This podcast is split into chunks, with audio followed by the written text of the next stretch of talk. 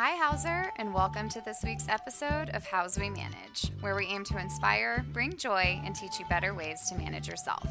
My name is Jess Cheely, and today we're going to discuss a concept that we stole from Maria Forleo, author of the book called Everything is Figureoutable, which is linked below. The concept that we're stealing from her is what she calls progress, not perfection. So often in life, and especially at work, we run into ruts where taking action just feels impossible. It reminds me of times when the house is just a disaster, like a legit tornado came through. And in my mind, I keep thinking, oh, I just want to clean up this mess, but I don't know where to start. So I end up doing nothing. That does happen sometimes.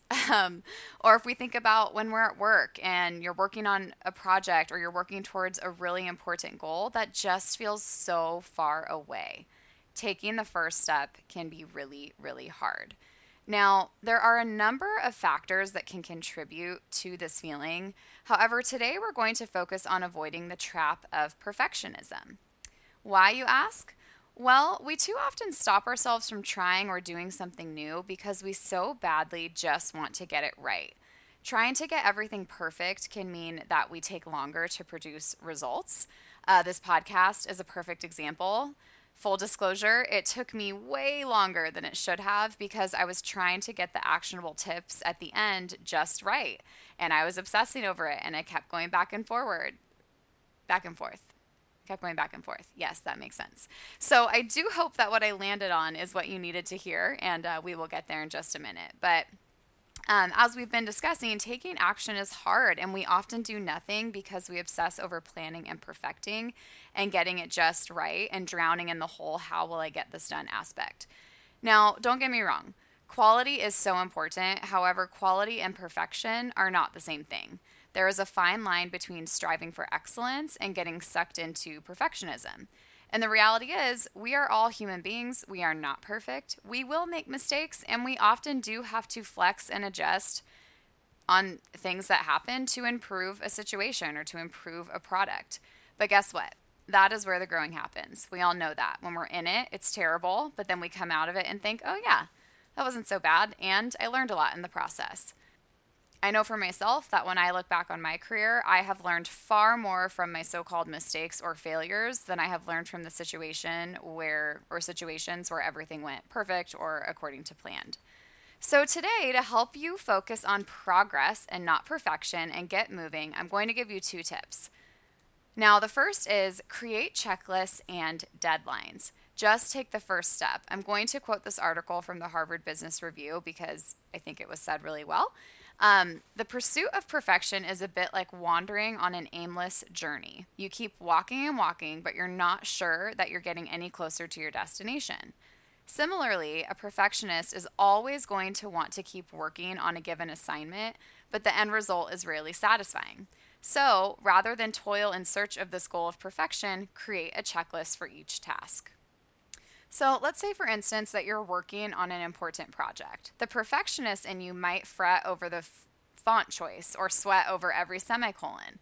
But with a checklist that reminds you to confirm that you've spelled things correctly and to eliminate basic editing errors, you're now following a process with discrete and measurable goals. So then, once you've checked off the items on your list, then you're done. So try starting with a checklist with a deadline for each item. It will force you to move forward. And if you think about deadlines, let's say you're working on a project for another team and you say that you're going to have it done by this specific date, you're going to have to find a way to make it happen. Sometimes deadlines can serve as a form of accountability and also help you from avoiding that spinning on perfectionism.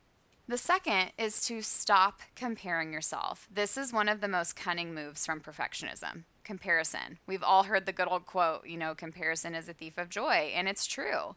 So if you're saying things to yourself like, I'm never going to be as good as fill in the blank, why bother? You're setting yourself up for failure. So just remind yourself that every pro starts off as an amateur, and comparing yourself on a regular basis to other people almost always leads to feeling inferior. So instead, compare yourself to yourself.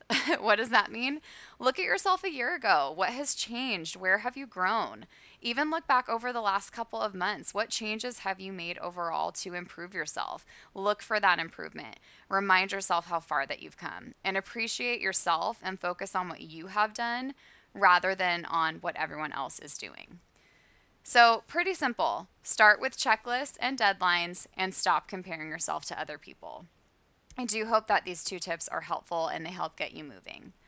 This brings us to the end of today's episode, and in the show notes below, we've linked a chart that has characteristics of progress on one side and characteristics of perfection on the other. So you can see what does this actually look like. We'd encourage you to read through it and see what you identify with. This may help you to get started. Again, this comes from Maria Forleo's book, Everything is Figureoutable. So we've also linked in that book. It's great if you're looking for just inspiration on how do you have a can do attitude? How do you just take the first step? How do you have a focus on figuring things out, no matter how challenging they may seem? It's a great read and she's super funny, so we'd highly encourage you to check it out. For now, we appreciate you turning into this episode.